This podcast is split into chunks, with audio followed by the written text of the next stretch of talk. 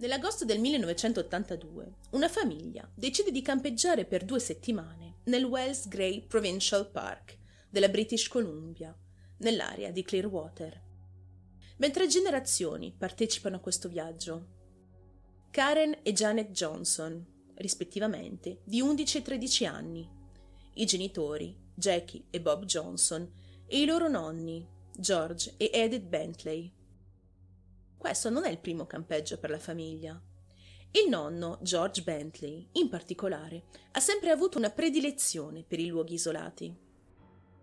Durante questo viaggio gli adulti dormono all'interno del camper, mentre le due ragazze dormono in una tenda. Per questo viaggio Bob, il padre di famiglia, aveva preso alcune settimane di ferie dal lavoro. Quando non si presenta al lavoro il 23 agosto del 1982, dopo aver mancato dei turni, il suo capo inizia a preoccuparsi e denuncia la scomparsa di Bob e del resto della famiglia. Dopo aver ricevuto la denuncia di scomparsa, la polizia locale cerca la famiglia sia nei campeggi liberi che in quelli privati di tutta l'area di Wells Grey. Tuttavia non sono stati in grado di individuarli durante le prime settimane di ricerca. Il 13 settembre del 1982, l'auto bruciata appartenente ai Johnson viene ritrovata in un'area boschiva appartata da un raccoglitore di bacche. Il detective Mike Eastham viene inviato immediatamente sulla scena, poiché nell'auto sono stati anche ritrovati dei resti umani.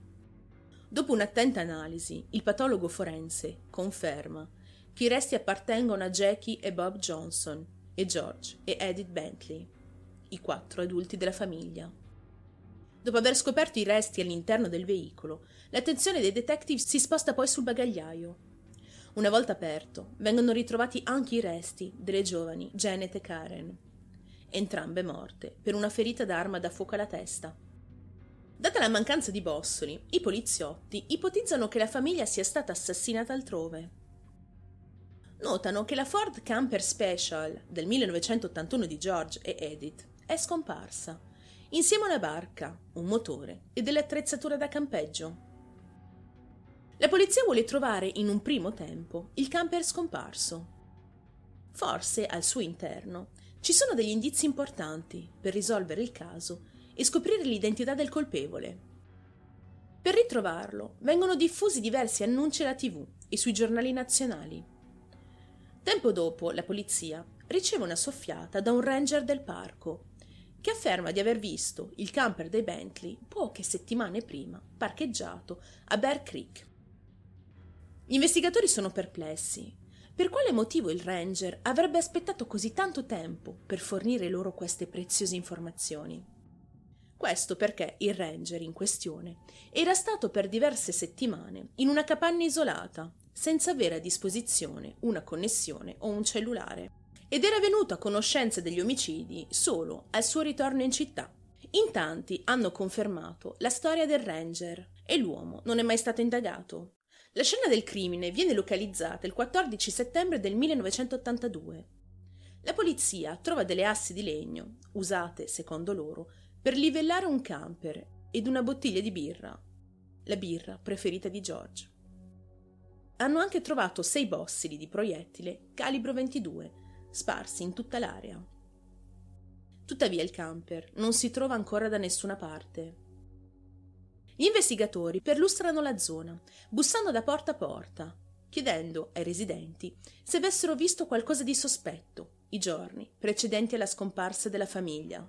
Hanno lavorato 24 ore su 24 per indagare sulle oltre 13.000 chiamate ricevute, 300 delle quali affermavano di aver visto qualcuno guidare il camper in direzione del Canada.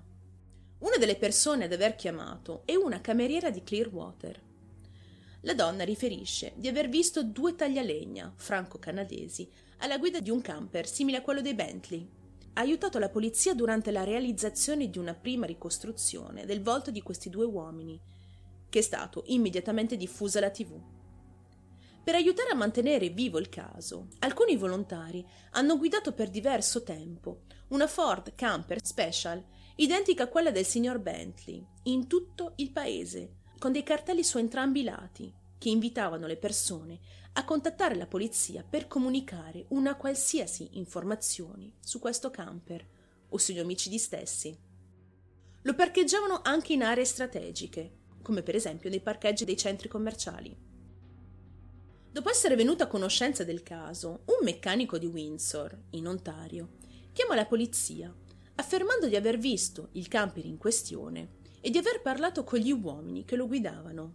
L'uomo continua dicendo che si erano fermati al suo garage chiedendo di riverniciare il camper, un camper molto simile a quello dei Bentley. Ha inoltre affermato che gli stessi gli avrebbero anche chiesto di sbarazzarsi di un fucile per loro, cosa che si è rifiutato di fare, poiché il meccanico aveva già avuto dei problemi con la giustizia in passato. Dice che avrebbe detto loro dove avrebbero potuto sbarazzarsene, ovvero ai confini di Detroit. E i due se ne andarono così.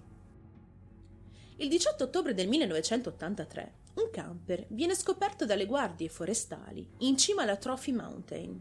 Simile ad un'auto, il camper era completamente bruciato. Tuttavia gli investigatori sono stati in grado di identificarlo grazie alla targa. Si tratta del camper dei Bentley lo avevano finalmente ritrovato. Durante le analisi viene ritrovato un foro di proiettile sulla parte posteriore. L'area del ritrovamento si trova lontano dalle strade principali e vicino ad un precipizio, il che porta la polizia a credere che l'assassino fosse locale e che avesse cercato di sbarazzarsi del camper gettandolo giù dalla montagna, rimanendo però bloccato nel sottobosco. La teoria dei due uomini franco-canadesi viene quindi immediatamente abbandonata. Gli investigatori ritornano a bussare ancora una volta alle porte dei cittadini per cercare di ottenere nuove informazioni. Un giovane detective ottiene una testimonianza molto interessante da parte di una donna.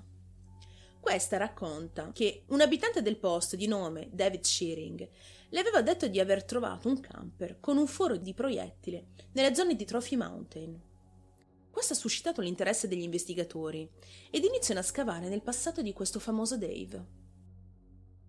Dave Shearing è un taglialegna già condannato in precedenza per aggressione, possesso di droga e guida in stato di ebbrezza. Su di lui circolano molte voci in città. Si dice che David avesse un debole per le ragazzine e molti credevano che potesse essere coinvolto nella morte di un adolescente del posto, avvenuto anni prima, ma che, per mancanza di prove, non era mai stato incriminato. Gli investigatori scoprono inoltre che David vive a poca distanza dalla scena del crimine e, probabilmente, conosce molto bene i sentieri e le stradine di montagna della zona. Pochi giorni dopo la polizia fa irruzione nel suo ranch. Lì trovano alcuni beni, probabilmente rubati, ed una Remington calibro 22 appesa al muro. David però si era trasferito a Tumbler Ridge, lavorando nell'edilizia. Il detective Eastham e l'agente Ken Liebel lo trovano immediatamente e lo conducono al distretto per un interrogatorio. I due detective cercano, con l'inganno, di far nominare a David il luogo in cui erano avvenuti gli omicidi, dettaglio che non era stato rivelato al pubblico.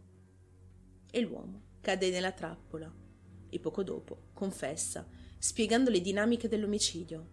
David Shearing dice che l'omicidio è avvenuto il 10 agosto del 1982. Dice che stava osservando la famiglia dietro degli alberi e che voleva rubare i loro beni. Senza esitare, ha sparato ai quattro adulti all'interno del camper, prima di puntare il fucile su Karen e Janet, che dormivano all'interno della tenda. Poi ha riposto i corpi all'interno dell'auto guidando fino al punto in cui verranno scoperti, prima di dar fuoco al tutto e ritornare all'interno del camper. Inizialmente voleva tenerlo, ma dopo aver visto che la polizia lo stava cercando alla tv, ha deciso di sbarazzarsene. Dopo questa sua confessione, David consegna i beni della famiglia ai poliziotti. Dopo essere stato arrestato, si dichiara colpevole di omicidio di secondo grado e il 17 aprile del 1984 viene condannato all'ergastolo con la possibilità di richiedere la libertà condizionale dopo 25 anni di reclusione. Era la prima volta nella storia del Canada che veniva emessa la pena massima per un'accusa di omicidio di secondo grado. Il detective Eastham, però, non riusciva a togliersi di dosso la strana sensazione che David non fosse stato completamente onesto con lui durante l'interrogatorio. Quindi lo visitò il giorno della sua condanna per cercare di ottenere una seconda confessione e il detective non si sbagliava. Eastham disse a Shearing. Sai perché sono qui, David? Penso che tu abbia abusato delle due ragazze prima di ucciderle. Tempo fa mi hai detto che avresti preso in considerazione l'idea di raccontarmi il resto della storia dopo la tua condanna. Bene, eccomi qui. E non prendo un no come risposta. E lì David Shearing finalmente dice la verità al sergente Eastham. L'uomo dice che in realtà non era lì per rubare i beni della famiglia, ma li stava osservando da molti giorni, e questo perché nutriva il desiderio di abusare delle due ragazzine. Era determinato, ma ciò significava uccidere i genitori e i nonni prima. David ha detto di aver visto la famiglia mentre allestivano il campo, trascorrendo diversi giorni a spiarli, fantasticando su un rapporto con Janet e Karen. Al tramonto del 10 agosto del 1982 entrò all'interno del campeggio con il suo fucile e sparò a sangue freddo a Bob Johnson, poi a Jackie, poi a George e infine ad Edith. Le due ragazze si trovavano all'interno della loro tenda, pronte per andare a letto. David entra all'interno della tenda dicendo loro che una pericolosa banda di motociclisti si trovava in giro e che i genitori e i nonni erano corsi per chiedere aiuto. David chiede alle due ragazzine di restare all'interno della tenda per una questione di sicurezza. Nel frattempo carica i corpi dei genitori e dei nonni sul sedile posteriore dell'auto della famiglia e li copre con una coperta. Poi ritorna all'interno della tenda con le ragazzine. David Shearing dice al sergente Eastham di aver tenuto in vita le ragazze per quasi una settimana, stando con loro sia all'interno del suo ranch che in una piccola capanna di pescatori che si trovava sul fiume Clearwater, abusando di loro ripetutamente. Ha lasciato la capanna soltanto dopo essere stato quasi scoperto. Una guardia carceraria stava supervisionando i prigionieri di una prigione locale, che stavano pescando lungo il fiume. Si avvicinò alla porta della capanna per dire a David Shearing di non allarmarsi. In quel momento l'uomo aveva nascosto le ragazzine dietro la porta, dicendo loro di stare zitte. La guardia non ha notato nulla di insolito e se ne va. Il giorno successivo David si sposta con le ragazze nella fattoria di famiglia e poi, il 16 agosto del 1982, accompagna Karen, la figlia minore, nel bosco, uccidendola. E ripete lo stesso processo con Janet, la figlia maggiore, il 17 agosto del 1982. Prima di ucciderle, dice alle ragazze di girarsi in modo da poter urinare e invece l'uomo tira fuori il fucile e spara alla nuca delle ragazze. Successivamente riporta i corpi all'interno dell'auto della famiglia Johnson, che aveva nascosto, mettendo i corpi delle ragazze all'interno del bagagliaio. Ha poi guidato l'auto verso un luogo appartato, bruciandola in seguito. L'indagine sugli omicidi si è rivelata una delle più costose della storia canadese. Il detective Eastham non è mai stato in grado di dimenticare completamente il caso, definendolo uno dei peggiori crimini con cui abbia mai avuto a che fare. Ha continuato a lavorare come detective fino alla pensione, nel 1996. Una volta incarcerato, David Shearing prese il cognome della madre, diventando David Ennis. Attualmente è detenuto presso la Bowden Institution, situata a nord di Calgary, Alberta.